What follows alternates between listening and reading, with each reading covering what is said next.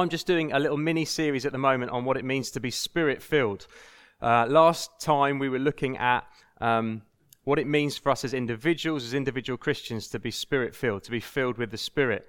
And uh, we, if you remember, if you were here, we had a, a, wonderful time of just responding to God together. L- many of us just coming forward with a real sense of hunger for more of, of the Spirit. We were looking at what the Bible says about who the Spirit is and, and what his role is in our lives. And, and together we were responding. There was a sense, a general sense of hunger for more of his Spirit, which I was greatly encouraged by, which is a really good thing. The Spirit of God is the one who fills us as Christians. He is the one who lives within us and he enables us to live the life um, that God would have us live. Uh, that's an overall statement about the role of the Spirit in our lives. Today, then, what we're going to be doing is look, looking at and considering for us as individual Christians who are, have received the Spirit and are filled with the Spirit, what does it look like when we come together as a body, as a community, to worship? And what does a spirit filled community look like? That's going to be our question um, for today. That's what we're going to be considering. What does a spirit filled community look like? And particularly for us as Church Central West Westside, what does that look like for us? How do we work that question out? Quick recommendation um, for a book. If you haven't read this book, um, I really recommend it. It's called The Spirit Filled Church, uh, which is exactly the title of what we're looking at today, really. It's by Terry Virgo, who is the founder of the Newfrontiers family of churches. And um, many people say, Terry's written a lot of books, but many people say this is kind of like the distilled wisdom. This is kind of like the book that he was mo- most likely to be remembered by um, because it just is brilliant on this subject of what does it mean to be a spirit filled church. And I'd thoroughly recommend it. I mean, some of the things that we're going to c- cover today, he touches on, but this is, so, this is br- a very broad and far reaching book in terms of uh, what that means. But what we're going to be looking at today is we're going to be looking at a passage in Ephesians chapter 5. So if you have Bibles with you, I'd encourage you to uh, look up Ephesians chapter 5. The book of Ephesians is one of the um, books in the Bible, 66 books in the Bible, Old Testament and New Testament. In the New Testament, Ephesians is one of those books, kind of slightly towards the end if you're opening your Bible, or you can always look it up, obviously. Um, in the uh, contents if you're not sure where it is. But the, the book of Ephesians, we call it a book, but it's actually a letter. It was written by the Apostle Paul, one of the founders of the early church. Okay, so the Apostle Paul was writing to this church in Ephesus, which is uh, a, a, place in Turkey, uh, modern day Turkey, but at the time it was a bustling city in the Roman Empire. Okay, it's not too dissimilar to Birmingham today as a, as a big, bustling, multicultural city um, Ephesus would have been similar to that as well. And if you know the book of Ephesians, uh, you'll know that throughout the earlier chapters, sort of the first three chapters of the book, Paul is writing to the church and he is laying out the essential uh, foundational message of the gospel. He's, he's saying to them, he's explaining to them, this is what it's all about. This is what Jesus came for. This is who you are now in the light of what Jesus has done through his death and resurrection. Talks about how we, as, as believers in Jesus, receive countless spiritual blessings, how we're made alive in him, how we're saved by his grace, and then how we're united as a body in the church. All of these things are kind of where Paul's been going through the earlier chapters of Ephesians. And then in chapter 4, he talks about specifically how the body of people who believe these truths, how the church is built on the foundation of the apostles and prophets and how we have a unity in the faith. So, everything that precedes the chapter we're looking at today in Ephesians 5 is it, this is what this is what's gone before okay? He's been building up towards this. So he's speaking these words to this body of believers who who have now have this understanding of being uh, united being um, united in Christ being made alive in him being saved by his grace. And what happens towards the end of Ephesians, there's all this rich kind of theology stuff, and then towards the end, he turns more towards application, and it's more kind of this is how you should live. And so this chapter, chapter 5, falls into that part. So there's quite a lot of application in it. So let's read Ephesians 5, starting in verse 15, and we're going to read through to verse 21. The words are on the screen if you don't have a Bible with you. So Paul writes this So be careful how you live. Don't live like fools, but like those who are wise. Make the most of every opportunity in these evil days. Don't act thoughtlessly, but understand what the Lord wants you to do. Don't be drunk with wine, because that will ruin your life. Instead, be filled with the Holy Spirit, singing psalms and hymns and spiritual songs among yourselves, and making music in the, to the Lord in your hearts. And give thanks for everything to God the Father in the name of the Lord Jesus Christ. Verse 21 And further, submit to one another out of reverence for Christ. What happens then after this passage is that Paul then um, goes on to apply this to a number of human relationships. He applies it to wives and husbands. He applies it to uh, children and parents. He applies it to employees and managers. So he's saying, be filled with the Spirit, submit to one another out of reverence for Christ, and this is how this is outworked in all these different human contexts and human relationships. So, what we're going to do, though, is focus in today on how these verses speak to our life together as a worshipping community. Okay, we're not exclusively talking about Sunday mornings, but that is quite a big part of it. Um, but life groups as well. Anytime that we gather together as uh, spirit filled Christians, uh, what does that look like for us? What does it mean for us? How do we live out being spirit filled together? And the thing about the Holy Spirit is that He creates a different culture.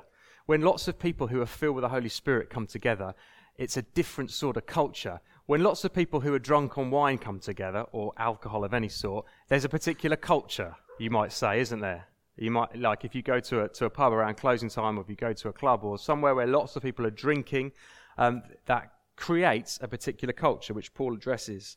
Um, but the Holy Spirit creates a different kind of culture.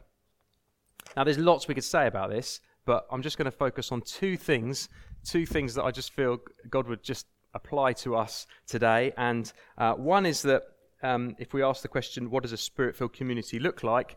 One is that we are a singing community, and one is that we are a submitting community. Okay, so that's where we're going. Those are the two main points we're going to be looking at. So, first of all, a singing community. I think we've got a picture somewhere. Never mind. There should be a nice picture of a gospel choir, which you know looks really great. They're singing nicely. They're, you know, look, look, looking like um, very joyful uh, people filled with the Spirit. Never mind. That we could just take a picture of us later on when we're worshiping. That's fine.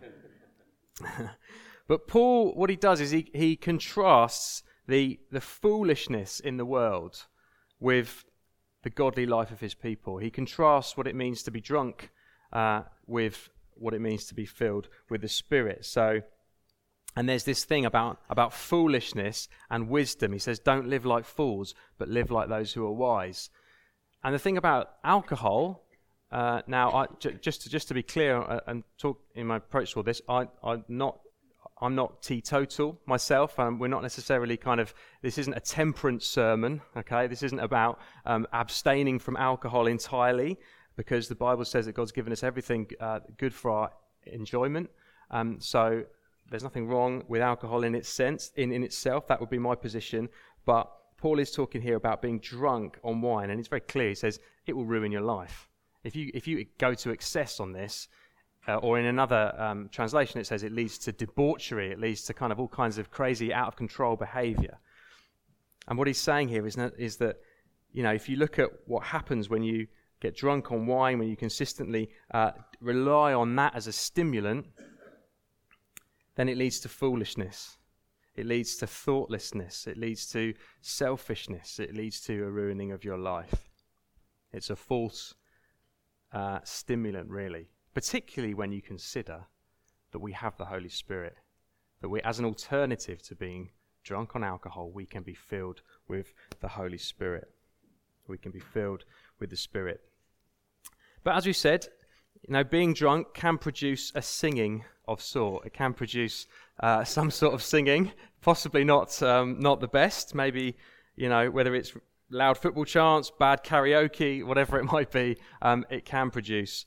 Uh, uh, um, well, they talk about Dutch courage, don't they? You know, lots of people who would not normally sing when they've had a few jars in them, might might actually, you know, suddenly become Pavarotti. You know, you just you just never know.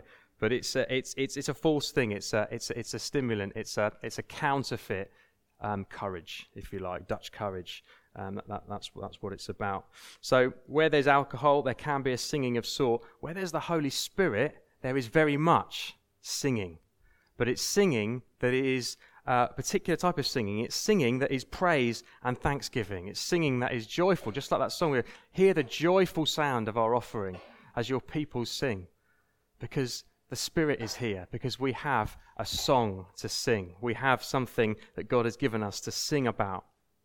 Jesus, as we were saying last time, he said that if you believe in me, streams of living water will well up within you. That's the Holy Spirit. The Holy Spirit is like streams of living water within us. When we receive him, when he comes into our life, there is a life that comes out from within us. There's, there's a vivacity, there's a color and a movement to our theology that means that it's not something dry.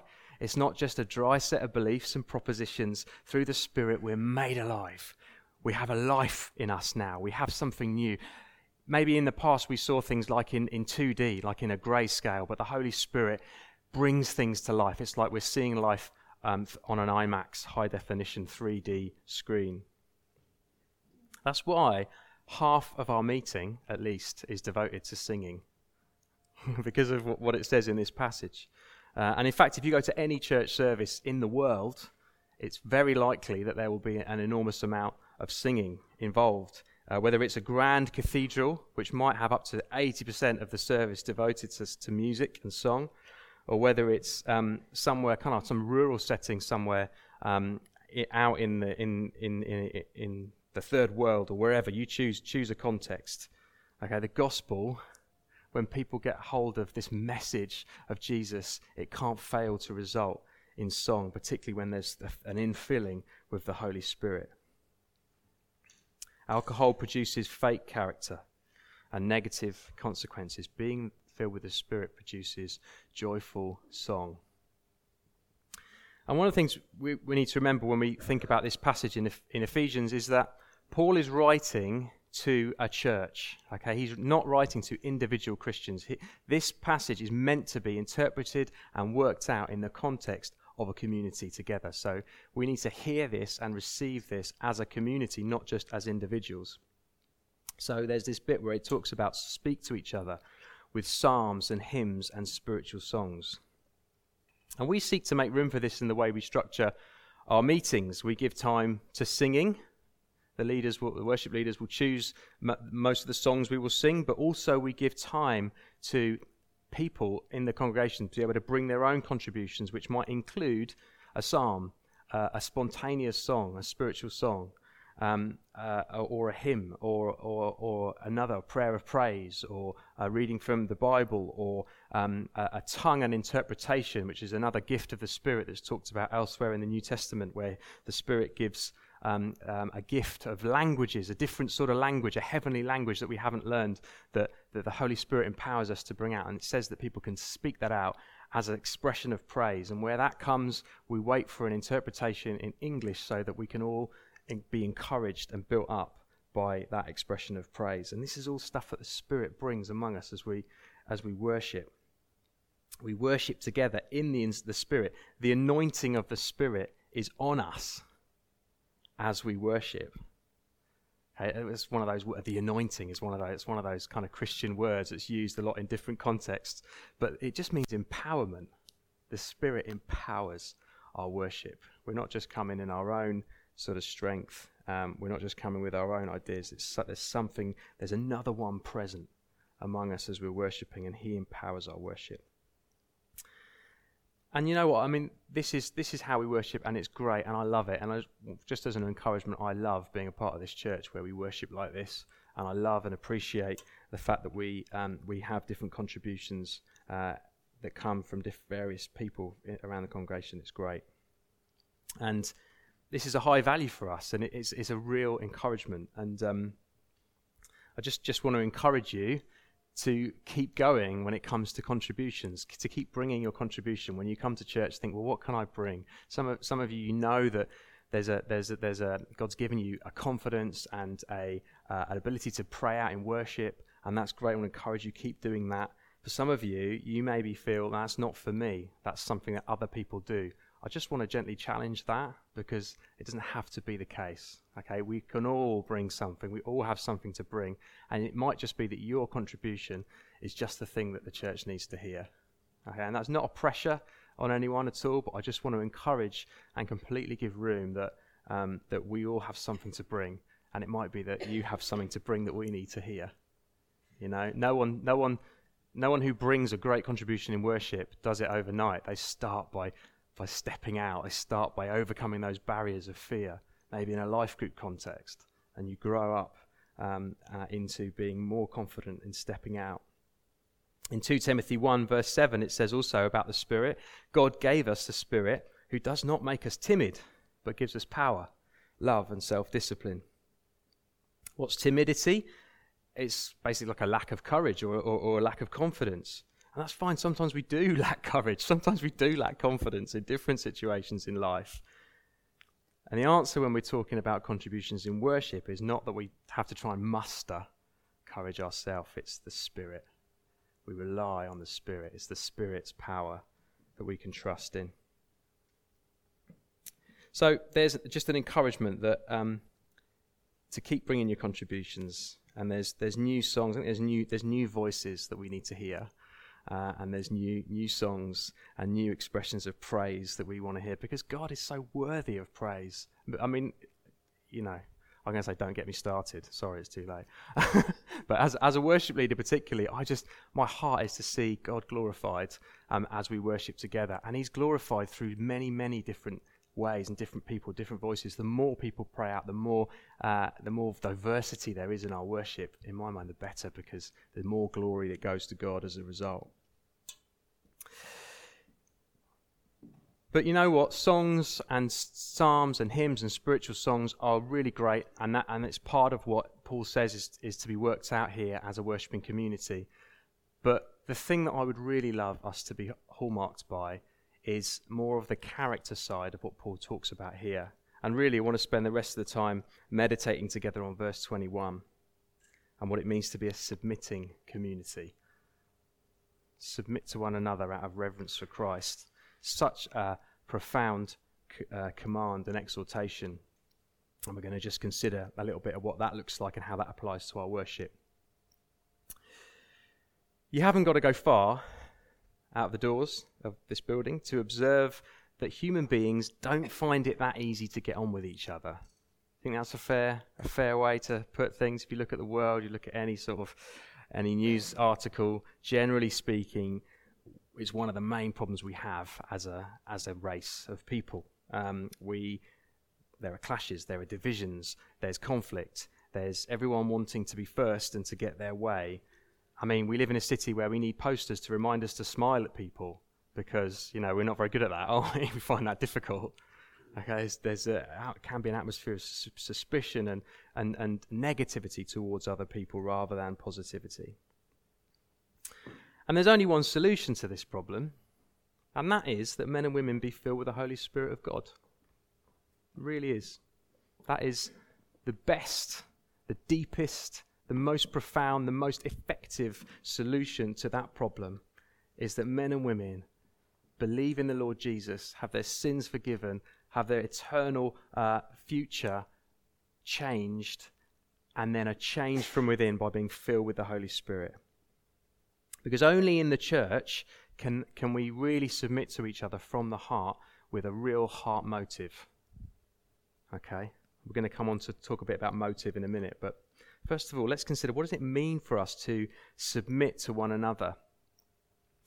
And uh, mutual submission is actually, if you look elsewhere in the Bible as well, particularly in the New Testament, in teaching about worship, mutual submission is a real hallmark of what the worshipping New Testament community should look like. Okay, another passage that uh, addresses collective worship together is in 1 Corinthians. Um, chapters 12 to 14 of 1 Corinthians are really great and very practical passages that talk about how we worship together as a community.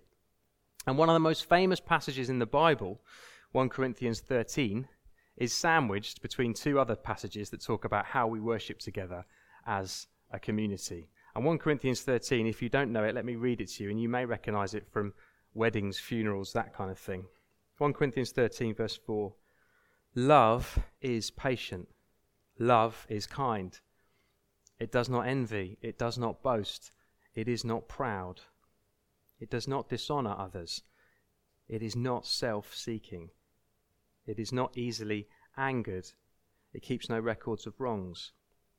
Love does not delight in evil, but rejoices with the truth. It always protects, always trusts, always hopes, always perseveres. Love never fails. Beautiful passage about love, but the context of it is, is about when we come together as the body to worship. Because as human beings, we can find it difficult, and when we come together like molecules, we rub together, and sometimes there can be reactions, and, and that's, that can be the same even when we feel with the Spirit. But this is the disposition that we're to have, and this is what the Spirit can help us to do to love one another, to submit to one another. What might submission look like, or, or what, what might lack of submission look like? What's the opposite of submission? I guess you could say it's, it's to be selfish, it's to be self asserting, it's to say it's about me, it's about what I want. It doesn't matter what other people want, it's about what I, what I want. I guess that's the opposite of submission. And I guess when you put it that plainly, you can sort of think, well, yeah, but that's obviously that's none of us. I mean, we're all lovely, lovely Christian people, aren't we? But Proverbs reminds us, doesn't it, that the heart is deceitful above all things. And so it also says we need to guard our heart because it's the wellspring of life. And it can be possible. This, this little section is just to warn you, as in case you're not already aware, a little bit challenging. Okay, so I hope that's okay. We're going for the heart here. All right. Um, it can be possible to move into a mindset where we're just, before we know it, we're actually filtering everything through the prism of the self. Okay, where we're actually thinking about church and worship and everything to do with, with, with what you want, with, with what, what your desires are. Here's a little test um, to see kind of where you are with that. When you, when you get out of your car and you, you, or, or you, you walk from the bus stop or wherever it is and you're walking towards the little girls' school on a Sunday morning, um, with your umbrella up if it's this morning. Um, other times it's nicer. But as you cross the threshold, um, what's, what's, what's on your mind? What are you thinking about? What, what, what in your deepest heart of, heart of hearts, what is it you're thinking? Are you thinking, oh, what can I bring today? What, what, what am I going to bring? How am I going to serve the body of Christ today? Or are you thinking, what am I going to get out of this today? What am I going to get out of worship? Is anyone going to talk to me today? Am I going to have a good time? Am I going to meet with God? Am I going to get a good feeling out of today? Now, look, we all come with different, from different places. Sometimes we come carrying burdens. Sometimes we come to church, you know, in a really, it's difficult. We have, we've had a difficult time. And sometimes we do come to church thinking, I, I, need to, I need to meet with God. I need to be encouraged. That's okay. But we've just got to watch that selfishness. Do you see the distinction? And maybe wider when we think about church, if you're thinking, what, what's here for me? What, what, what are my ministry opportunities going to be here? How are my dreams going to be fulfilled here? Um, those kind of things, you know, in, in a sense, those questions aren't wrong in themselves, but you've just got to watch the motive of where that comes from. If it's selfishness, it is at its heart individualistic. It's not collective, it's not communal, it's not thinking about the whole. In fact, you can't think about the whole if you're consumed with just one, you. You can't do it. So we've got to watch selfishness. And the great thing is, the encouragement here, the antidote to it, is to submit, to yield. Lay down all those racing thoughts about me. Lay them down. Lay them down. Humble yourselves. So the great thing about the gospel is that it just is a leveler. It's a wonderful leveler. We're all in the same boat. All of us are here because of the grace of God, regardless of our experience, regardless of our gifting, regardless of our potential, regardless of our demography. We know that all have sinned and fallen short of the glory of God and are justified freely by his grace. That's what it says in Romans, isn't it? And so we can say, like Paul later on in Galatians 6, may I never boast except in the cross. The cross is the thing that is our boast because it's the cross that reminds us that we were sinners and that we've been saved by grace. And so, actually, that can turn the, the attitude round. It can turn it that when we cross the threshold of church, actually, we can think, you know what? Hallelujah. This is a privilege. I get to come and worship with a community of people who have been saved with the same blood of the same Savior that I have. Isn't that wonderful? Isn't that a wonderful, different uh, attitude we can have when we come to church? And individualism and selfishness is so endemic in the society around us, and we've got to weed it out of our hearts. The Holy Spirit can help us to do that. And the great thing is, once you've submitted and laid down selfishness, you're in a better place to embrace a more collective mentality towards church. You're, you're in a better place to consider the good of the whole rather than your own particular personal good. Okay? Let's just quickly think about motivation. Okay? I know it's a challenging one today. Please stay with me. We will, we will pray at the end and, uh, and we will worship and we will invite the joy of the Lord and it will be great. But I just felt this is, this is important for us to, uh, to go here, to go for the heart. Everyone okay? Thank you. Thanks for staying with me. Um, motivation is important. If you think about it, there's a, there's a lot of possible motives we could have when we come together and submit. You know, you can submit to one another out of a number of ways. Um, in your workplace, you submit because you have to and because you're paid to, or maybe in school um, you submit because you know there's teachers and there's there's boundaries and there's rules and that kind of thing. Um, maybe it's possible to just we can think well we need to submit to each other because then it will be nice then we'll have a nice harmonious environment and things will, will, keep, will keep pleasant. You know, we'll be friends and we'll, we'll get on, and that's nice. That's great, but it's too superficial a motive for this. Maybe you can think, well, we need to submit to each other out of politeness, out of just, you know, we're British, so we're polite, so we, we, that's what we do. We submit to each other. Or maybe you're from a, a family culture or from a national background where you have a culture of deference. You're used to deferring to others. Well, social conventions like those are too superficial to base it on. There's a much greater motivation, a much deeper motive that Paul says here, and it's submit to one another out of reverence for Christ. Reverence for Christ.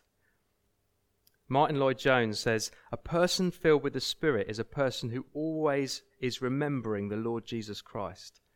Such a person will ever be looking at Jesus. Jesus is our motive for this stuff. Jesus is the one we come to worship. Jesus is the one that we want to glorify. And so we submit because we want to honor him. We submit as our, as our act of our worship for him.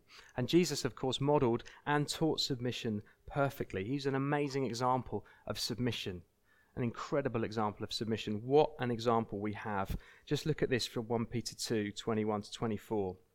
It says, You were called to this because Christ suffered for you, leaving you an example that you should follow in his steps. He committed no sin, and no deceit was found in his mouth. When they hurled their insults at him, he did not retaliate. When he suffered, he made no threats. Instead, he entrusted himself to him who judges justly. He himself bore our sins in his body on the cross, so that we might die to sins and live for righteousness. By his wounds you have been healed. Jesus did not retaliate. Jesus did not make threats. Jesus did not stand up for his own rights. Jesus did not assert himself. He submitted, he laid it down. What an example! What an example we have. Jesus submitted, so we can submit as an act of worship to him. We do it to honor him and his name. We're his people, we're his, we're his possession.